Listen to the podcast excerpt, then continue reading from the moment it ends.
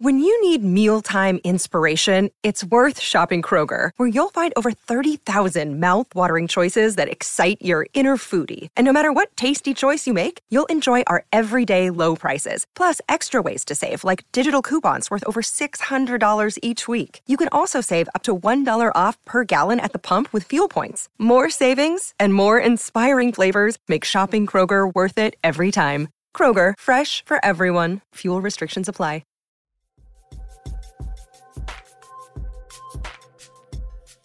Hey, Bobby Manning here. Garden Report, post game live.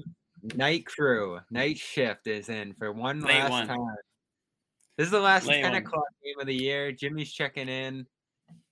Good time to yeah, do it. I stayed Jimmy. up we late for this. One of these. We won't have another one of these till like November. I know. So I figured I had to make one late, you know, after dark appearance because uh, that's where all the fun happens. You know, I saw you guys, all four of you guys were on the last show, and I kept, I felt kind of left out, even though I was fast asleep at that point. I watched it the next day. I was like, wow, these guys showed up. And here I am on the outside looking in.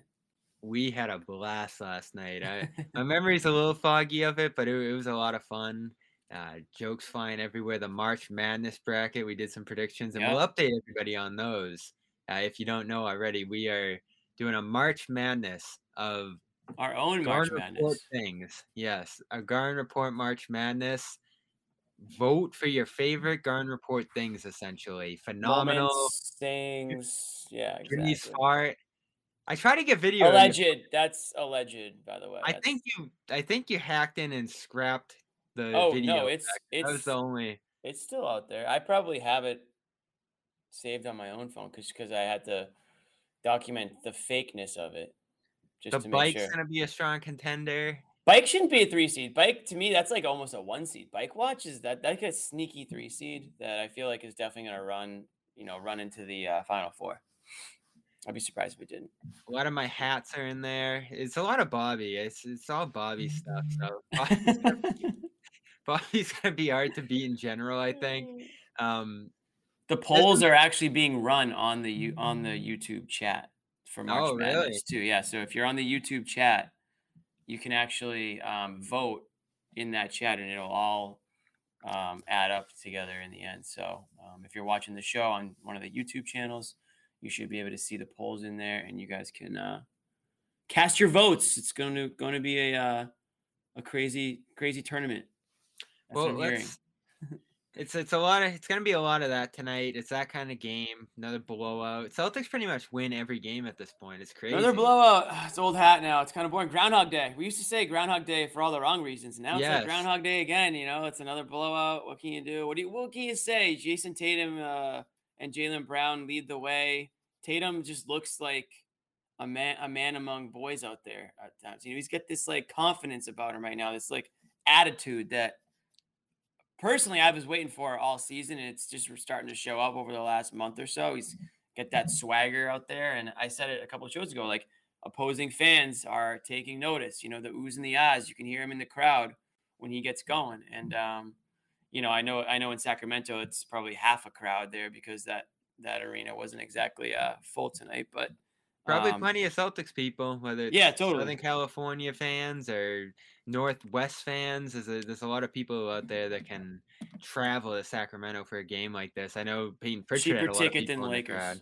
Yeah, so ton of Celtics fans in there. I, I heard Grandy talking about that too, and he was actually out there with Scal. Uh, the Celtics presence in the crowd. We saw that in Charlotte. We've seen that in a bunch of road games this year. And the Celtics now three games over five hundred on the road.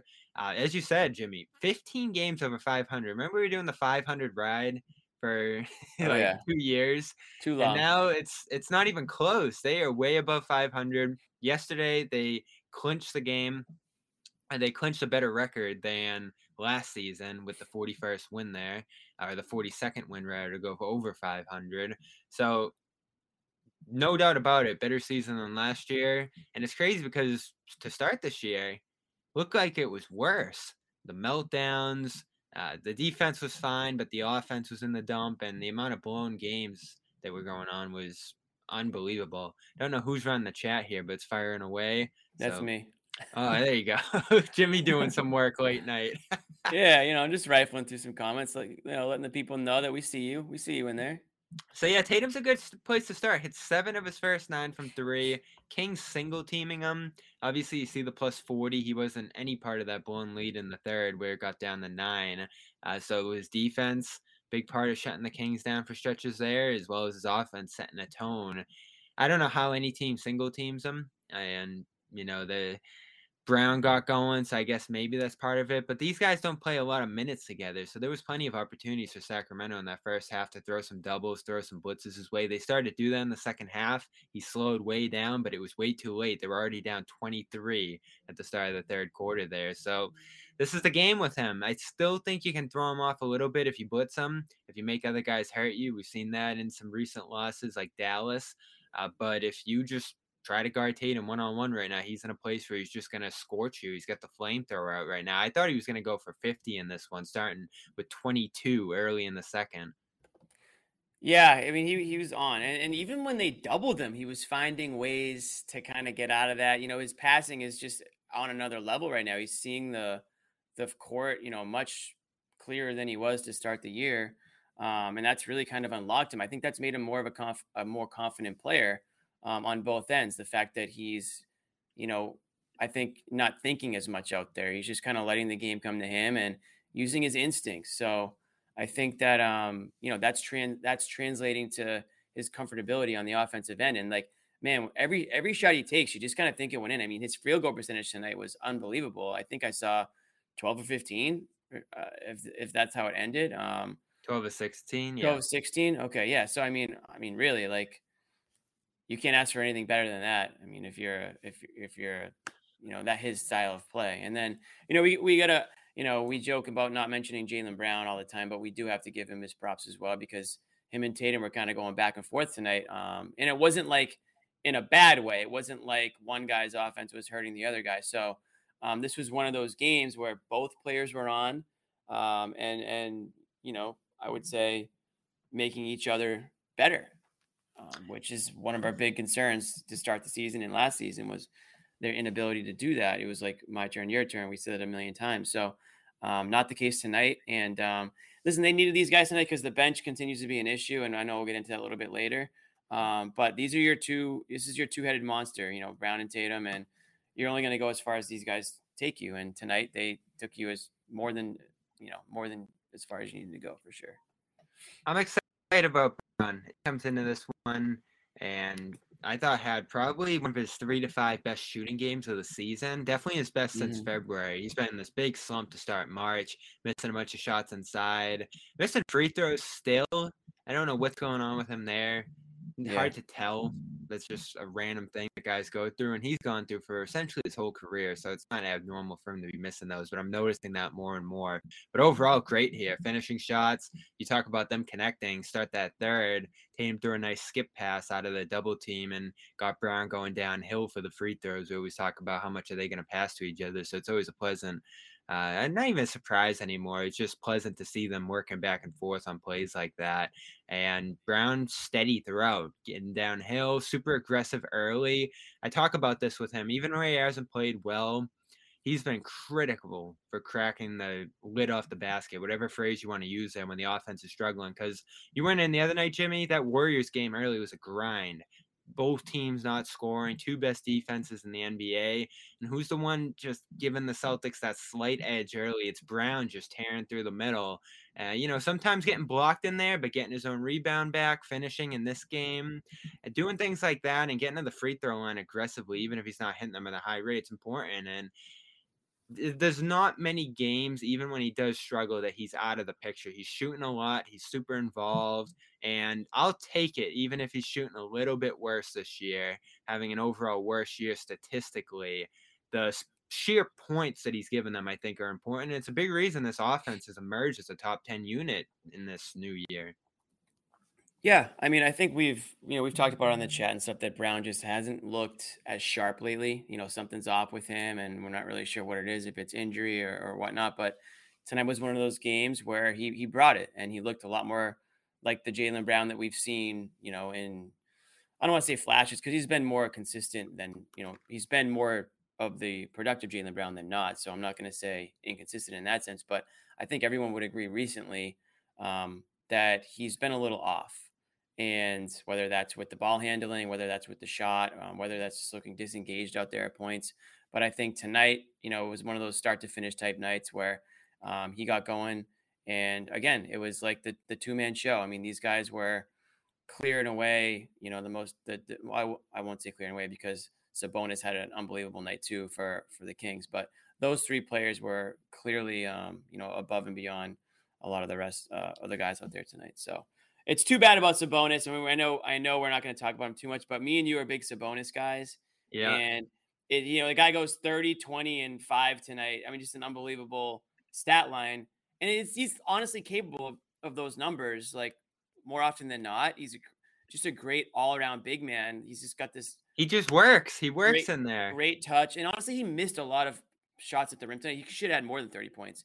But um, it's just sad that he's going to just sort of toil away on, on Sacramento. For he took all years. The Pacers' worst players with him. No yeah. offense to Justin Holiday and uh, Jeremy Lamb, who missed this game. But those yeah, weren't no offense, Indiana's no best. Offense.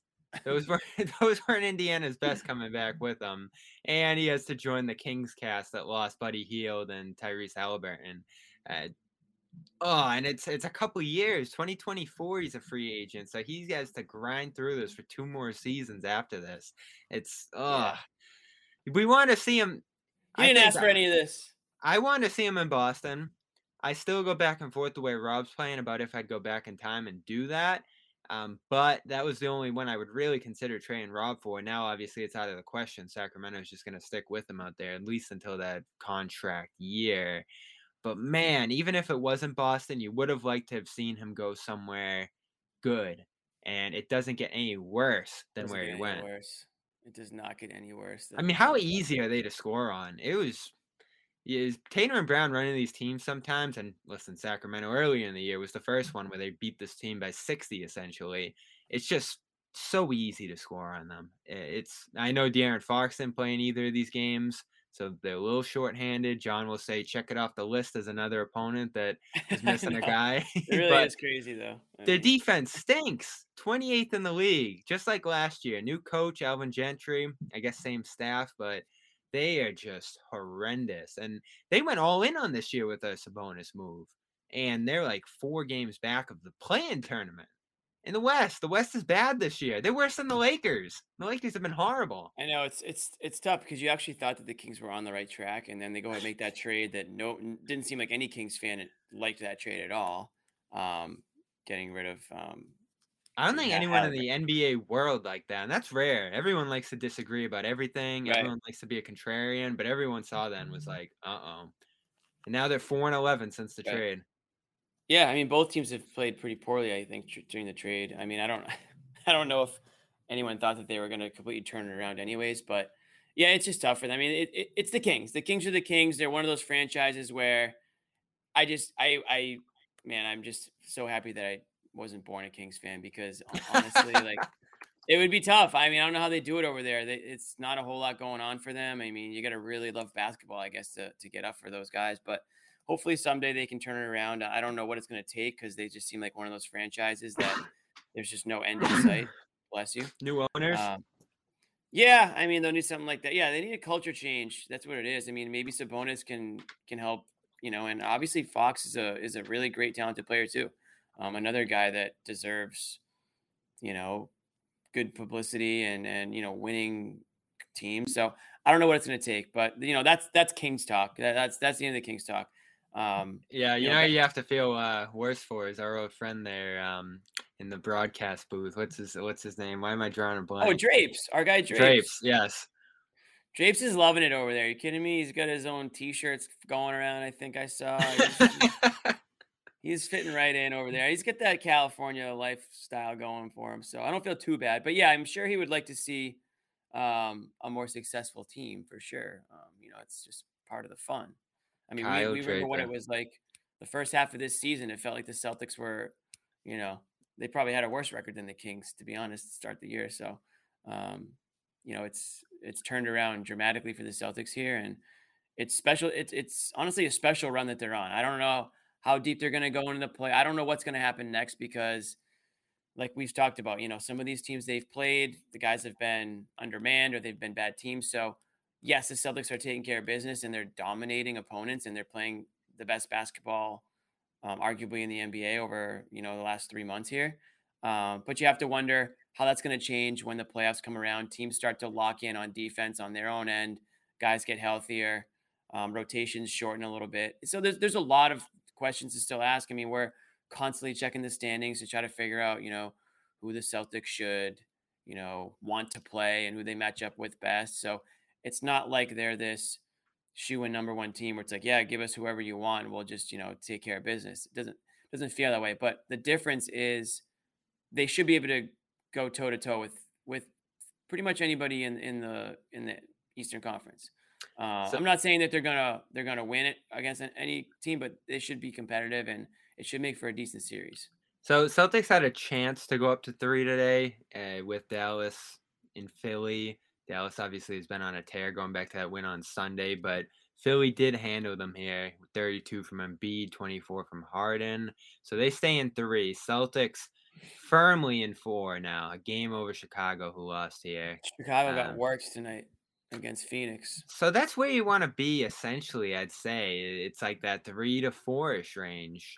You, you either get a Cavs team or a Raptors team. I think that's our most exciting outcome is the Toronto series, or the Chicago-Boston thing, which would probably have the potential to be, dare I say, oh nine-esque. I'm sure you really love that series, Jimmy, living the, that era, the totally. One of the most famous first-round series of all time. Uh, with the with firepower that these two teams have, uh, a lot of defense on both ends, if they're both going to be fully healthy, that would be something. Uh, I wouldn't be scared of it. I think the scarier opponents in the East, you don't want to see Milwaukee.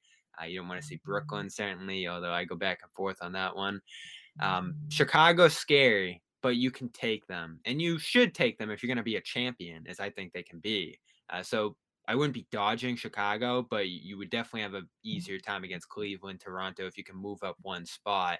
Um, Philly, interesting. Like Doc had been teasing, oh, we're going to rest some guys. A lot of people saying that maybe they were trying to dodge Brooklyn.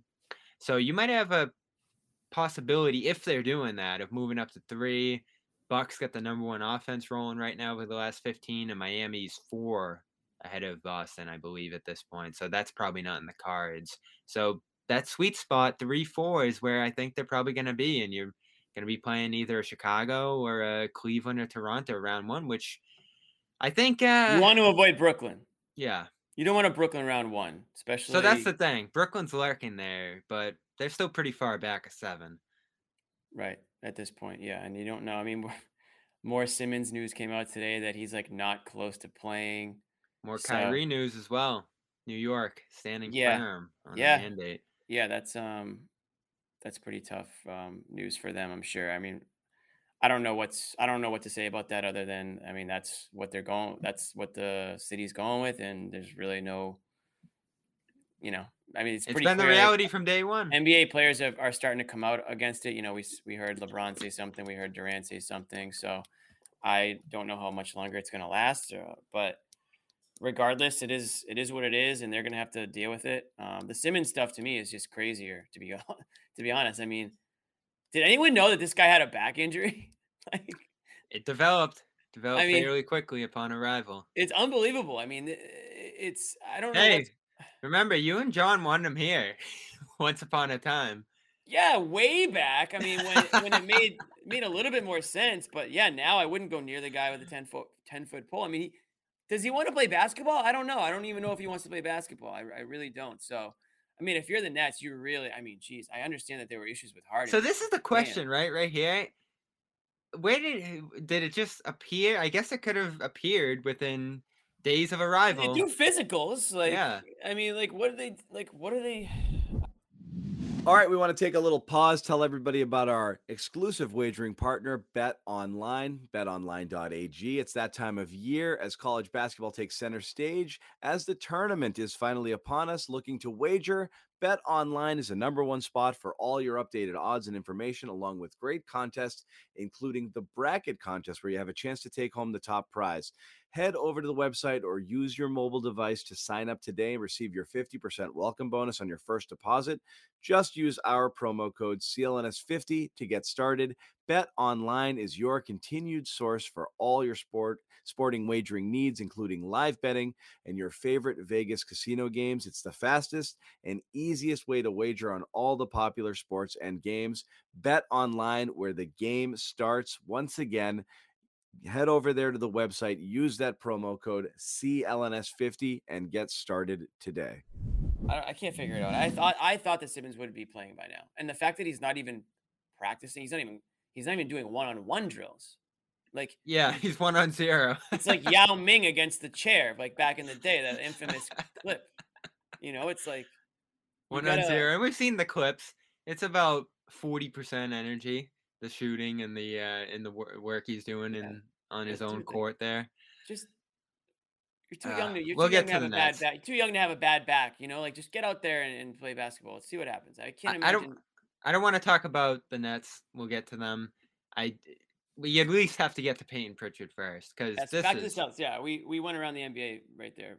This is outstanding. We we got okay. We got to talk about the bench. So if you want to start with Pritchard, we'll start with Pritchard. Yeah, so the bench right now, essentially Peyton Pritchard, uh, Grant Williams, Daniel Tice, and Derek White. Tice coming on over this last ten, eleven games. Here's to try to get Horford out some rest. I'm sorry. I know that my camera is like out of focus. I can't figure out why that is, so we're just going to keep it rolling. People are people are messaging me about it. But there's a the focus is on the lights. Maybe that's what you're trying to emphasize, your nice lights. Is that what it's doing? Looks like it. But um, as for Pritchard, I've been tracking this thing over the last couple weeks here. Happened in Golden State. Happened in that Dallas game. It's happening pretty much every night. There we go. I'm nice back, focus. Bitches. I'm back. Let's go. So Pritchard opens this fourth quarter. Three straight threes. Pouring it on. Catch and shoot. Perfect roll for him. He's doing this every game now. I'm calling him the gentleman in the fourth. He's not this the king the, in the fourth. This isn't Isaiah. The gentleman in the fourth. Wow. He's showing up. And he's slamming the door, or he's closing the door softly with these threes early in the fourth. It's it, it's just routine. It's reliable. Two threes against Dallas, two threes against Golden State, three threes in the fourth against uh, the. He's getting his. Kings he's tonight. getting his. Um. He's getting his chance, and he's rolling with it. He's forty percent from three. I think I saw. I heard Grandy's stat like forty percent from from three since I don't know January first. December first. Like yeah. December first. Okay. I mean, like. That's what you need from a guy, you know, a guy who's your th- three-point shooter. I mean, that forty percent is is the key number there. So um, he's getting an opportunity now that um, my friend Dennis is gone, and he's he's running with it. He's getting he's earning that playing time. I mean, in the beginning of the season, he was an afterthought. You know, he he barely got you know barely got any burn, and when he did, he didn't, he looked he looked kind of lost out there. Now he's kind of got a little bit more confidence. He's getting the minutes.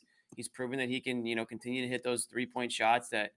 Honestly, when when he gets going, I mean, he, he's got some of the best range in the team, to be honest. So this is the Peyton Pritchard that you predicted would be the starting point guard by the end of the year. You're going to miss on that, but I think you were at least onto something in the sense that he's he has a place in this league and especially on this team in this rotation.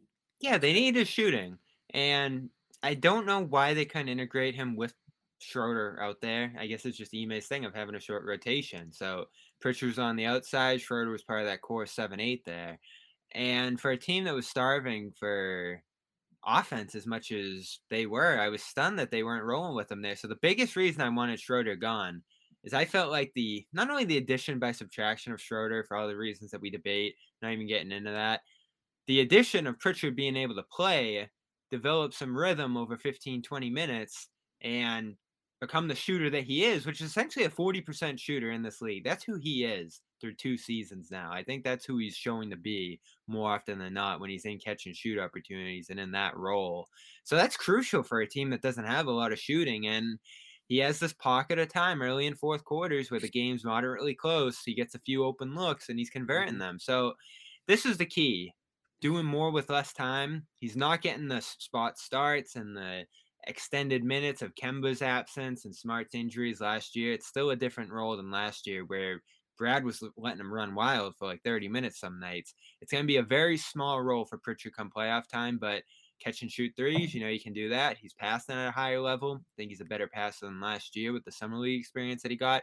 And his defense, Jimmy, I am, I think everyone's pleasantly surprised with the defense he plays with, but when he gets caught in these mismatches, they are doing some brilliant stuff to get him out of there. Scramble switches in the lane, getting him right out to the perimeter and bringing in a big to fit in on the big man that's trying to go at him. They're yeah. doing a little bit of that. When he needs to front a guy, he can do it. There was a great play against Durant a couple weeks ago where Brown came flying around the blind side and stole the ball as he was attacking Pritchard. So you can't go at Pritchard. Teams get a little distracted doing it, and the Celtics have counters for it. And this is just the coaching of Ime. It's the defensive connectivity of this team. You can put Pritchard out there, who's obviously the weakest defensive link of their rotation, and you can still thrive. And he's giving you the shooting. So this is a massive development for this team. I agree. And they need all the bench help they can get right now. So if he's going to be the guy that steps up, I'm not saying that nobody else is capable of stepping up. I mean, Grant Williams has done a commendable job coming off the bench this year. Um, you know, got to give him shout outs, but I do think that he's still somewhat limited in what he can provide for you. Um, and so is Pritchard, obviously, but they, you know, they both do what they do well. Um, and Pritchard, I had the comment up, you know, right now you're seeing a little bit more of Pritchard maybe than you thought because Derek White, your big trade deadline acquisition, um, you know, broke his, broke his oh for streak tonight. We have, we have oh for sixteen at the worst. We yes. have to, we have to um, give a congratulations to Derek White. He did hit a shot tonight. Um, it had been quite some time. He had two shots tonight. Well, one was a dunk. Um, that actually broke the streak. And then he actually hit a three-pointer. I'm going to say yeah. that. It was worth staying up. It was worth staying up for this game. If you stayed up for the fourth quarter, you saw something very rare they might make. Um, what's that N F T that they're doing, uh, the N B A's doing? Um, what are they called? Top Those? shot? Top shot. They might make a top shot, Derek White three-point top shot, which would be a very rare card. So you should um, get that one, Jimmy. Something to think about. But Derek White, hit three t- maybe that's going to get him off the snide a little bit, um, because man, does he need?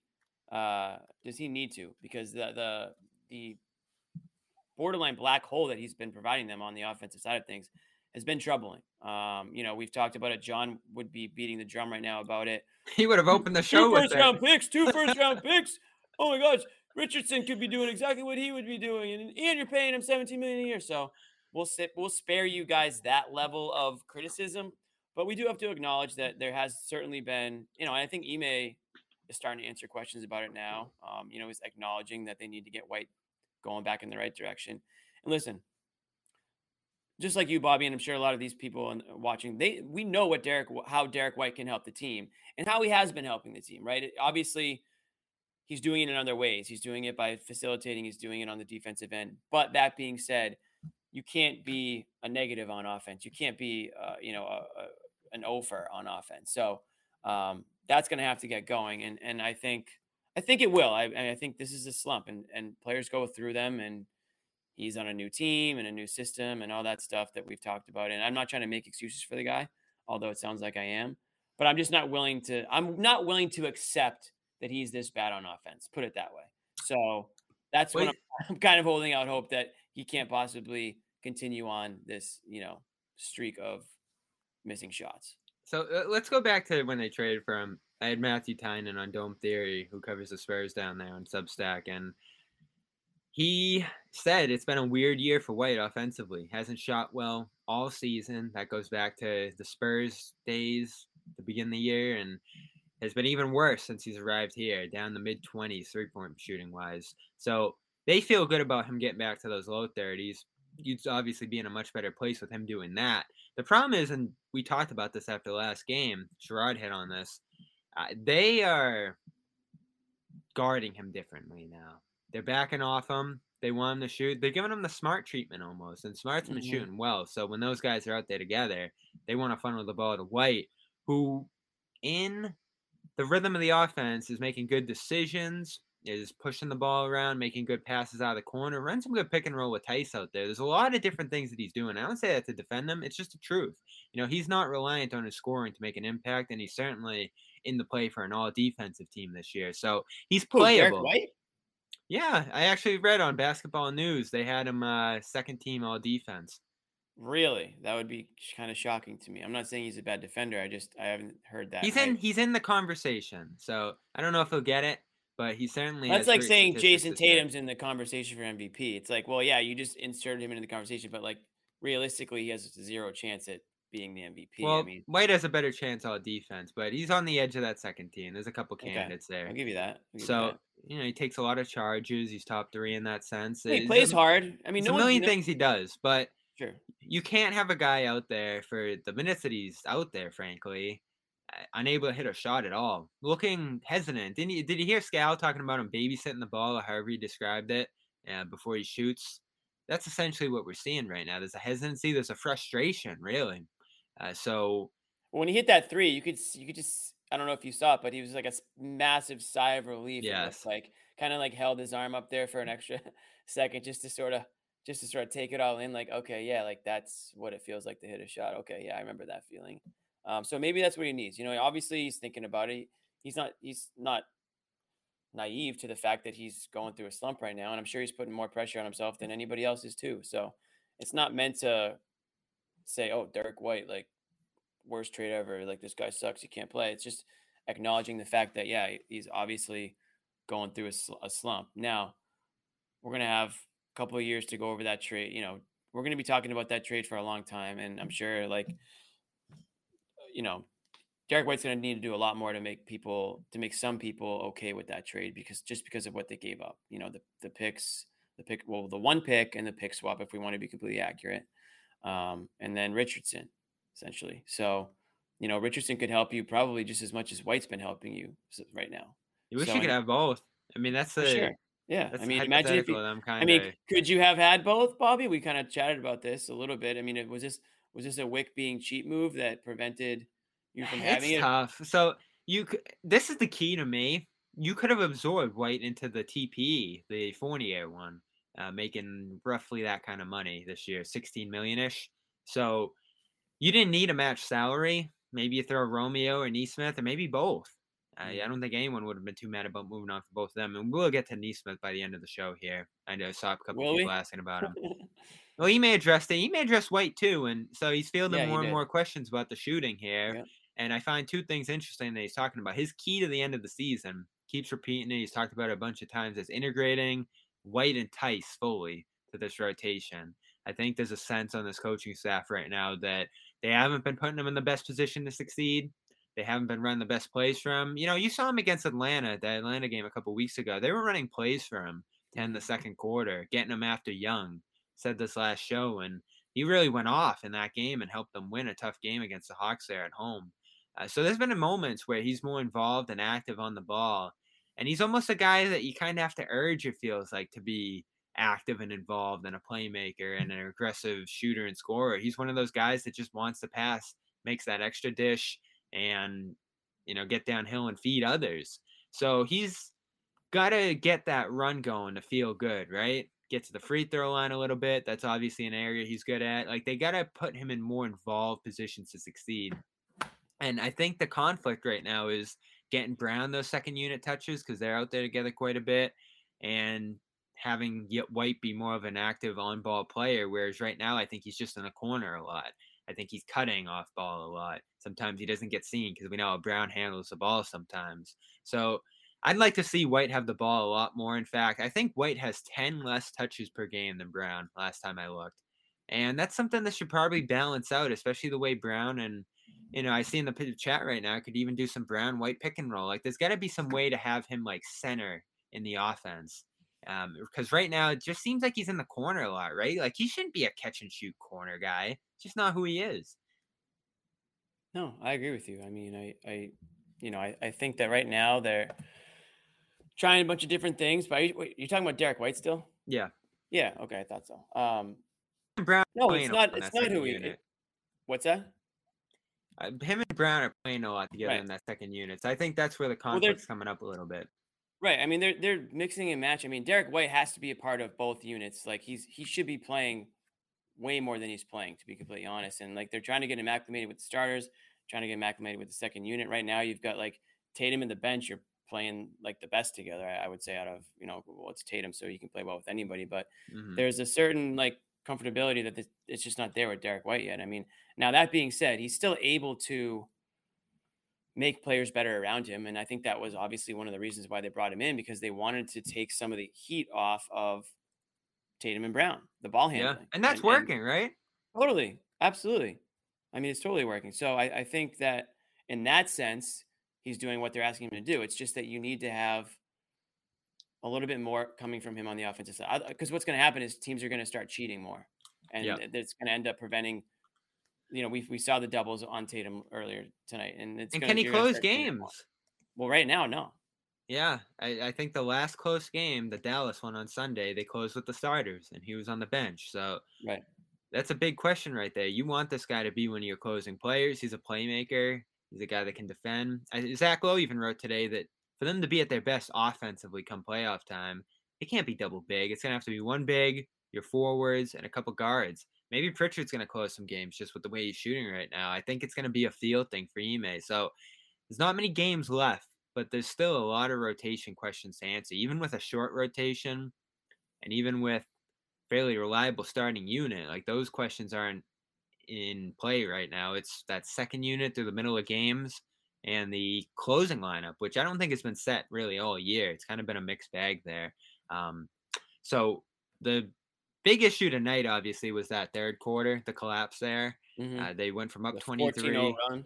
Yeah, to up nine. It got pretty scary there. And White yeah. was on the floor. Uh, I believe Tice was on the floor for part of that stretch. Uh, you had Grant. Uh, you had Brown out there. Tatum ends up plus forty, and you know Pritchard cleaned it up with the plus big plus minus himself. But you see yeah. the splits across the plus minuses here based on that big run that they gave up against them there. So I don't, I'm not making a huge deal out of that, but it was a rough patch here if we're going to nitpick a little bit and try to figure out like what the sweet spot is for this rotation. Because that bench right now, just overall, I know it's not necessarily a bench, and Tatum's probably going to play like forty-two minutes a night, forty-four probably some nights when the playoffs come around. So this won't be as big of a problem. But right now they're trying to go a little deeper, and it costs them in that stretch there.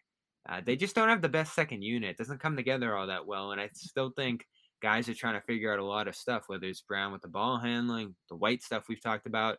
Grant, I think, coming back to earth just a little bit after a scorching stretch there for yeah. a bit. And I don't know how you feel about Tice and his run with the team so far.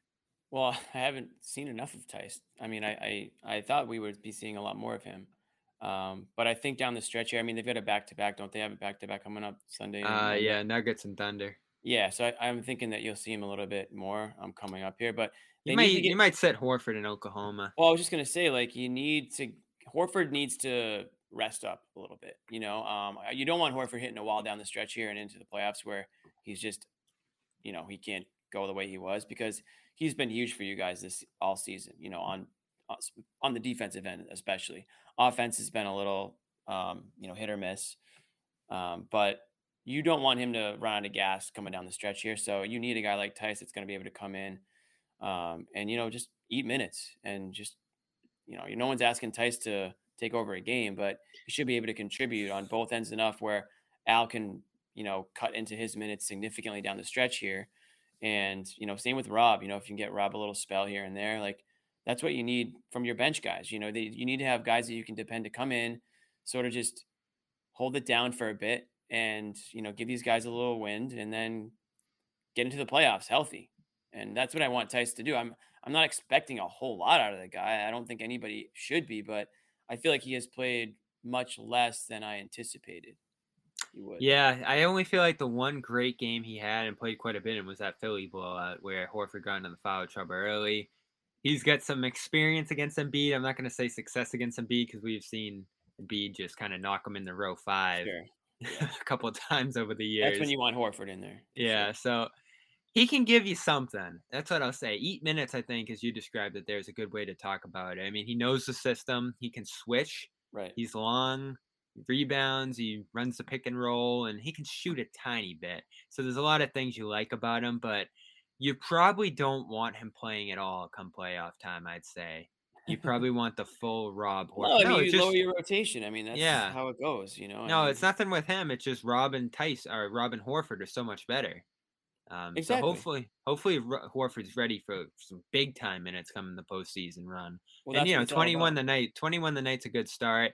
Ime was talking rest uh, and shoot around and such pregame. I, that probably is mostly about Horford, right? You know, he's the guy that they've right. really managed this year, the back-to-backs and such. Uh, so he's probably who they're looking at. There's some of the back-to-backs to end the year. I know they have three days off at the end of this week coming up, so they have like a weird schedule with a couple of back-to-backs and a bunch of off days down the stretch here, which helps. Um, so they're going to be well-rested. I think their seeding looks good. Uh, so right now, like, I don't think there's a ton of questions to ask about this team, but there are little things that they're going to have to tinker with here, and rest is certainly one of them. I don't know. Do Brown and Tatum need nights off here? I'd imagine probably not. Yeah, I don't think they're going to go down that route yet. I mean, we'll see what how the playoff picture kind of clears up down the stretch, and if it makes sense, then they will. Um, but we're talking about, listen, we're talking about White needing to get on the same page. We're talking about Tice getting some more burn and trying to get, get on the same page. Well, you know what can help these guys get on the same page, Bobby? Coda. Yes. Our sponsor, our sponsor for the Garden Report is none other than Coda. Guys, you know what's great? Being able to work from anywhere, you know, Bobby. Jimmy doesn't even need a banner. I'm gonna, I'm gonna pull it here if I can. Yeah, do it. I don't need yeah. a banner, but I mean, you know, you're working from. Everyone's working from all over the map right now. You might be, if you might be working from home, you could be at a coffee shop. Maybe you are in the office, but either way, you want to be on the same page as your team, as as the people in your company. You don't want to be going back and forth with emails and phone calls and texts and all this stuff. Great way to do that is with Coda. So. um, Let me just get into it real quick. With teams working all across the country, your best work is spread out across documents and spreadsheets and a stack of work for, workflow tools you have to jump in and out of all day. Not with Coda. That's a document that brings it all together for you. It's endlessly customizable. It's connected. There's templates for anything, documents, charts, maps, graphs, um, notes, you name it, Coda has it. Um, and it grabs to growing teams, big businesses, small businesses. If you look at the number of companies that use Coda, it's you've been it goes, using it. Um, I've been checking it out. Yeah, I have been actually. It's pretty cool. Um, you can kind of you can kind of create your own little sort of roadmap of your of what's working for you. If if it's a small business, if it's just your own personal, you know, Bobby, you're you you could be a bit of a one man band, I'm sure, and, and and you would be able to use it sort of get everything on track there. Um, everything's synced, so people. Multiple people can be working on the same documents from different areas. You don't need to be like saving it and emailing it and then them editing it. So it's all pretty cool that way. Um, no copying and pasting. And it's free. And it's free. So with Coda, you can solve for just about anything. And right now, you can get started for free. Have your team all working together on the same page. Head over to coda.io slash garden. That's C O D A dot I O to get started for free. coda.io slash garden. You guys check it out. Um, it's free to check out, and you might, you know, you might get a little bit more productivity out of your, out of your team. You know, who, nothing gonna, to lose. Who, who's going to complain about a little bit more productivity? You get done with your work a little bit early. Summer Fridays are coming up. You know, you want to get it was the ultimate one, right? So it was like a little Summer Friday preview. If you're in the New England area, and I, I, I know people were bombing out of work today at like one o'clock. So um, if you have Coda, it makes makes it a little easier to do that. You know, because hey, shoot me the shoot me the uh, document in Coda. I'll take a look at it like on my commute home, not while you're driving, but if you know on the bus or on the subway or something. So I'll tell you, I love road games on Friday because you go to cover a Celtics game on Friday, Causeway Street after. It's like roaming through the jungle with all Absolutely. the bars letting out. It's it's it's, it's an adventure getting back home after after a Celtics game. So I'm.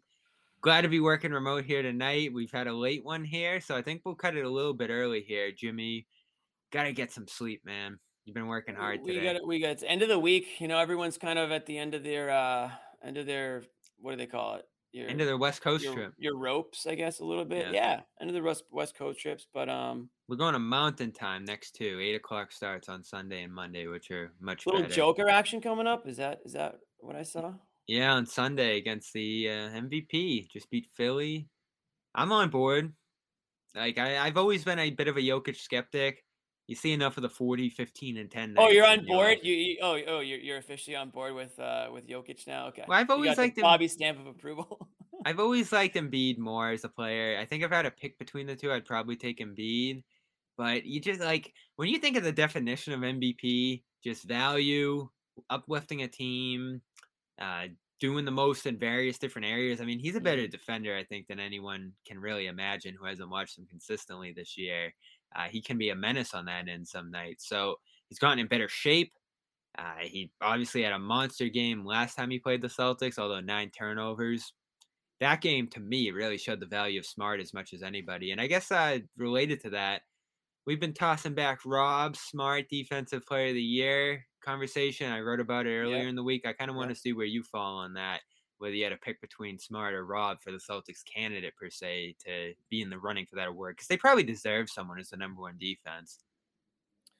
That's a tough one, man. I mean, I think both guys are so integral to their, you know, what's working for them. I There's something about the way Rob, Rob's been sort of patrolling like all over the place recently that kind of makes me want to give him the edge. That being said, like, I know Marcus Smart's value defensively, and I, he has, he definitely has the resume to back it up that he is one of the best defend, defenders in the N B A. But I just the think the stats way, are incredible yeah, the stats. With him. I think the way Rob has kind of affected the Celtics on the defensive end this year kind of gives me an edge. Like, man, he just like can show, show shows up out of nowhere and just swats balls. Like, even when he doesn't get a hand. Oh my God, did balls. You watch the Warriors game? Yeah. Well, oh. I saw the first half, but um, the yeah, block, that, that the block, block the first yeah. one, yeah, where I think Tatum lost his man. It was Poole or something, and Rob just comes flying through. I, he had a block like that tonight too, help side, where he just like floated up like Superman right. and swatted the ball from behind. And the, the big, the big, it's like the reemergence of the big man this year, you know, with, with Embiid and Jokic kind of going at it for M V P. And you've got the Rob. Cavs, they have three bigs that they yeah. start. I mean, the, it was, it was very guard heavy for the last few years. And now it almost feels like the resurgence of the big man is upon us here. So it's nice that Rob um, is even in that discussion because, um, you know, he's dealt with a lot of on, you know, he's trying to get on the court has not been the easiest thing for him over the last few years to start his career. So it's just nice to see him string together um, a season where he's getting that love and he's and he's earning it. Um, and and he's not just a standing in the paint. It's the, quite quite the opposite of that, really. I mean, he's out guarding wings. He's he can out switch. The, yeah, he's switching. He's he's guarding swings, wings. I mean, he'll switch on to bigs. He comes out of nowhere and and even if he doesn't get a hand on the ball, like he makes it so much more difficult for guys to get a clean shot off. And so, so that's the thing. Like, there's a couple things. I mean, defense as a whole is kind of hard to write numbers up for, right? Like, there's some stuff I think we've gotten better at the last five, ten years or so here with, like, shots yeah. contested. And I'm sure there's a couple stats like deflections and loose balls recovered and all that different kind of stuff that helps you a little bit get an idea of, like, who's the best on that end. Uh, but still, like, how do you track the amount of shots that Rob alters? Doesn't block, but alters, yeah, as the last comment said right there. Like, there's a lot of stuff. And even I think the best argument in Smart's and, and, and Rob actually last week uh, advocated for Smart winning the award over himself, saying that Smart pretty much organizes everything, all the communication, right. calling out the opposing plays. Like, that is stuff, if you're not watching the Celtics every night as a voter, that you would have no idea unless you ask someone. So that works in Smart's favor. He obviously has a great reputation too. I think you ask anyone in the N B A about Smart and they're like, that's one of the best defenders that's out there. So that might work for him too. Definitely. The media, I think, is up on that too. Yeah, I mean, listen, I'm not not trying to diminish what Smart does. I think I think we can all say that Smart is more of like the glue to the team running on both ends of the court, really. But I just think Rob's, you know, presence right Rob's now. Rob's what makes him special in my yeah, mind. Yeah, Ro- Rob's presence, I think, is the word, you know, is really affecting them in a positive way on the defensive end. And I think his, you know, that that sort of emergence is is why I'm kind of giving him the edge there. But you can't really... Like, if Marcus Smart makes the team over him, I don't know if anyone's going to say, oh, like, that's that's wrong. Like, Rob was, you know, Rob was hosed or whatever. I mean, they they both have a case, so maybe they both somehow get on there. Um, it's a good problem to have, I guess. It's good. It's a good. It's a good debate to have because, you know, the Celtics are playing like the best defense in the N B A, and those two guys are leading the charge. And it's contagious. You know, a lot of what defense is is effort, and it's it's wanting to.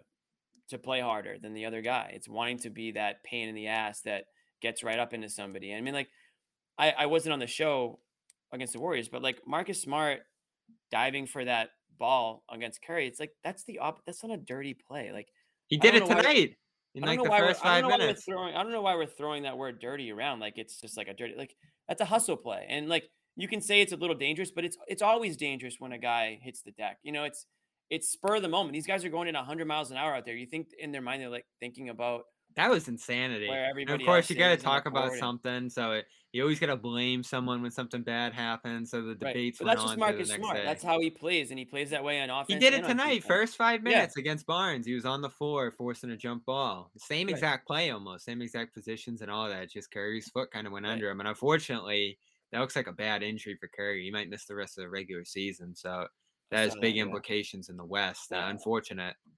And I think that's why Kerr was upset. You know, I, don't, I think deep down he knew that it wasn't a dirty play, but if you want to say it's dangerous or if it's, I don't even know if I'd say it's reckless. It's just a, it's a hustle play. It's, you know, it's, it's completely fair game. You know, nobody wants to get hurt. Marcus Smart's not trying to hurt anybody. If Curry was on the floor, it might not have happened.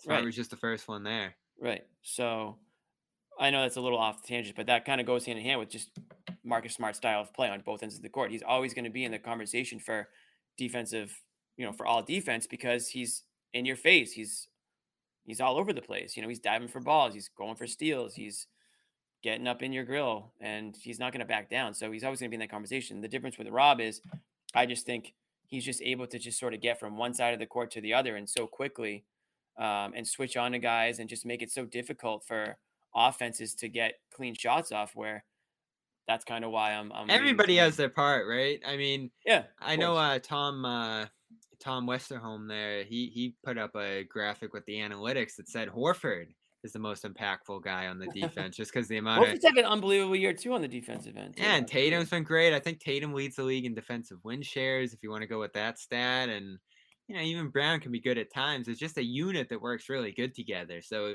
I don't know if you want to do like that all-star thing they did with the Hawks where like all five guys get credit for whatever. I think all five were all-stars that year on Atlanta.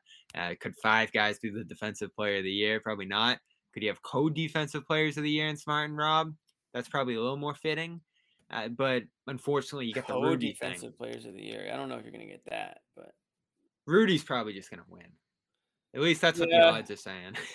yeah, it's again, it's like almost like the he just kind of has the The rain over already. It. Yeah, yeah, exactly. I mean, I think that would be his third. Rob, Rob's Rob's time is coming, though. Let's let's be honest. Like Rob, Rob's got years to go here, and I mean, well, no guards won it since ninety-six, Gary Payton. So it'd be really cool if Smart won. I'm rooting for it because that would be a great story, almost a feather in his cap to his career. I mean, he's not going to be an all-star. He's not going to be an all N B A guy. He's got a couple all defenses, but you all of a sudden put a defensive player of the year trophy on your case here, you know. Yeah, I mean, I, I don't think he's. At, I don't think he's there. Um, Smart. Yeah, a defensive player of the year. I mean, wh- are there are there odds out there right now for these? He's players? Not in it. Rob's no. in it. So yeah, there's yeah. a big bias for sure. But I do think if you have a guard who's gonna do it, a guy with the reputation like Smart's goes a long way, because everybody in the media, what do they say? The heart and soul, one of the best defenders. Yeah. Blah blah blah blah blah. So like normally, a guy like that would be flying under the radar, whereas Smart, you know, he's got the media reputation. He's got the great reputation around the league for that part of his game. So he he's he's going to do it if anybody's going to do it here. It's just, do the Celtics get a guy because of how many people are involved in their defense? And Rob yeah. Smart probably splitting the vote a little bit on their end. So I'd agree they're probably not going to have a representative in that award, but they're the best defense by far. And I'm sure they'll roll with that and be happy with that rather than any individual awards. Um, yeah. Ime, yeah. I saw today, climbing the ladder coach of the year. I think he was third in the athletics list. Oh, you saw third? Okay. I, I thought I saw like maybe fourth or fifth. It might have, might have been fourth, but he was in that top five. So yeah, he's in that conversation too. Monty Williams. Um, you know, yeah, a couple... I saw, um, who else did I see up there? Oh, Kidd was right there. Yep. He deserves it. I think there's a bunch of good names. Spoelstra with the one seed. Yeah. But hey, I mean, that's, I mean, he, how many first year coaches are in that conversation? I know we just said Jason Kidd is one of them as well, but I mean, it's rare. It's, it's, it's pretty rare um, to be in that conversation so soon. Um, and especially when, you know, the way the season started and Ime was kind of taking some heat from, from, you know, fans and Taylor Jenkins too people. in Memphis. Um, he's really turned it around. And I think Ime, and I think maybe it was Rob who said it. He's kind of giving them exactly what they need to hear. He tells he tells it straight to them. You know, he doesn't sugarcoat things. He challenges them. He calls them out. and they responded. And this is the product of them finally responding to that sort of tough love, if that's what you want to call it. Um, and that's what they needed. And that's what everyone said they needed after last season, when it's felt like these guys were tuned out and zoned out and not really engaged in the game anymore. Um, you definitely can't say that about them now. They're, they're playing, um, they're playing hard, and it's shown in the wins and loss column. Yeah. Athletics list had Monty number one of Phoenix. I mean, they have an eighty, eight hundred. Yeah. It's hard to argue that, right? Yeah. Eric Spoelstra. Well, yeah, think about this. Celtics have won twenty-four of thirty-two now. That's a seven fifty winning percentage. The Suns have an eight hundred for the season, which Unreal. is just insane. Yeah, um, Spoelstra two, Jenkins four, three, Ime four, gotcha. and Jason Kidd five, according to The Athletic. Uh, so he'll be in the conversation. Who knows if he wins? Again, like again, let's even if he doesn't win, it's just the fact that he's in the conversation that it's it's a great it's a great thing. You know, it's it's nothing that you could be upset about if he doesn't win, because um, you know how the season started and where it's at right now. Of course, he may has to get a good amount of credit for that. Now it's the players at the end of the day who have to perform, but I do think that he's definitely has um, yeah players respect him. I do think that he has the respect of the players. And respect to the fans now too. I think um, you know you're not going to hear um, as much outcry and and of of people challenging sort of some of the decisions that he makes and some of the things that he says, because there's a little proven track record to back it up now. So we'll see. We got a little couple more weeks to go here, and then um, my only I'm not going to call it a concern. My only hesitation with this team is that Are, are all these other teams going to step it up on the defensive end once the playoffs come around? Are the Celtics just playing harder right now than everybody else? Because yeah. they're relying on that aspect. They're, they, you know, they're they're ahead of everybody in that sense. Yeah, so we'll that see. That thing kind of narrows down. Ime got asked about that today. I think he kind of just brushed it off and said, "Oh, this stuff would translate." Uh, but transition game tightens up a little bit in the playoffs. Shooting becomes a lot more important. That's obviously an area they lack in quite a bit. Would they shoot mm-hmm. tonight? Tonight was actually a ridiculous shooting night for them. fifty-five percent. Yeah, they were fifty percent, I think, from three. Or right and that's all there. Tatum and Brown, essentially, and Pritchard right. going off. So right. they have some of those explosive nights in them.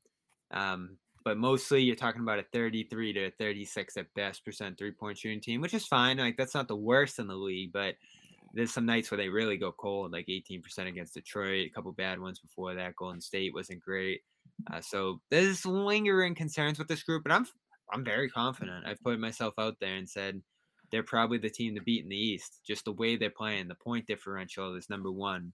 Number two in conference record behind Miami. The record's not number one, two-ish, but it could be soon. eleven games to go. They could really work their way up there in the standings. And looks like they're going to here just based on who they're playing late in the year. And a lot of competition against teams like the Bucks and the Bulls who are in that race. Uh, that road trip to end the year against Chicago, Milwaukee, and Memphis is going to be electric. Um, but eleven to go here. Stretch run really starting to take shape. Our next game's Denver at eight o'clock on Sunday. Celtics Nuggets out there in Denver. So that'll be a fun one. I'm sure most of the crew will be here for that game. And uh, Jimmy, I believe you are out for that one. So you'll be back Monday. It might right? be out for that one. Yeah, we'll see. We'll see. All right. Real quick, too, we'll give him thirty seconds. Aaron Nesmith's still out. Sixth straight game with the ankle injury there. Doesn't feel like a return's imminent. Ime got asked today, could he rejoin the rotation? If Joe Sway was here, he'd be shaking his head. I'm not counting on it. I don't know, Jimmy. It's probably just a wash of a second season for him, huh? Uh, yeah, I don't think you're going to be seeing much of Nesmith, uh, unless, unless there's a, another yeah. injury of some sort. But um, he's got to be ready. Last year, last year for sure. I mean, he was starting to get a little bit more burn right before that injury. I'm not saying he was making the most of it, but he was getting a little bit of an opportunity. Um, that being said, you know, the bench is far from a lock. Let's be honest. It's not the deepest uh, bench heading into the playoffs. So um, if there's a slight opening and Nesmith is healthy enough to play, it's not out of the realm of possibilities that he can, you know, reel in some, some deep bench minutes here, but I'm not going to hold my breath, put it that way. All right, real quick before we get out of here too, just an update on the March Madness polls. We opened the Ooh. show telling everybody about those. I think there's still a day left or so. I know someone's talking about in the chat. They get all the details. But on the Twitter side, I know the YouTube chat's voting too. But uh, Boomer Rage taking it over Brownie Award right now in round one. Again, this is all in March. We'll be doing this throughout. Uh, yeah. Jimmy Sfar at eighty to twenty, rolling on the Twitter side at least. It's a quotation fart. It's a quotation fart for the record. So it's just uncomfortable going. Convos. What's the point of this podcast? That one's tight. I went with what's the that point of this podcast. That was a good one. That was honestly like that. Those are two really good ones. That uh, that's a tough first. That's a tough first round matchup. A little sponsor matchup. LinkedIn, uh, Joe Sway shocked over seven hundred million people. Calm. Calm a little weak right now. I actually voted for the Calm because that was a great. Is Calm losing? Yeah, fifty-five to forty-four on the Twitter side. Wow. Now again, Calm dot com, it was like a staple for a while on the show. Again, I think YouTube's going to be mixed with this, and John was reading some different YouTube stuff than I was reading last time, but I'm just looking on the Twitter side. Oh, you're looking on the Twitter side. Okay. Yeah, uh, if you want to pull up the YouTube one, you can. But if I not, I don't just... even know how. But we'll be tweeting them out, and they'll be in. Um, yeah, they'll be in the chats here. But um, yeah, if you guys, phenomenal, ninety-six to four over the yeah, panic that, meter. That, that's like the Gonzaga, I think of. Uh, the panic of meter got bracket. A tough one, round one. Uh, panic meter is pretty good too. I like that. Uh, I am Paul... told. I I am told that Calm is winning on YouTube. By the way, so we're getting. We're getting results from all over the map right now. So it's Apology, a tight race. Cam, ninety-seven to three over Pickles. The Pickles didn't last long on the show. I think people forget about that one. Pickle Talk. Yeah, that was. Jimmy, Saturday night. That's coming up to later today, obviously. sixty-five to thirty-five with a Kembe A C L. Zanis advocating for that. Elite, um, elite. That was an elite show, actually. All Bobby round. No Bobby and the Cornets versus Bobby Bobby's Cornets. Love for Canada. eighty twenty for the Cornets. Not surprised there. Bobby um, and the Cornets, yeah, that's a good one. And uh, two other regions real quick here. I don't know. We'll update them on Sunday again. Yeah, later. We'll do Sunday. So all right. That's that for now. Stay tuned. Stay everybody in the chat. Have a great weekend. A little, maybe a little delayed Saint Patty's Day celebrations for, for everybody out there over the weekend. I know in Boston, they'll be going strong for the next couple of days here. So happy Saint Patrick's Day. When we are a Celtics show. So we should acknowledge, um, you know, Saint Patrick and the luck of the Irish to everybody. So happy Saint Patrick's Day to everyone out there. Yep. Celtics Nuggets, eight o'clock tip, ten thirty-ish post-game show. And we will be back with a ginormous show. I know someone in the comments want to hear that.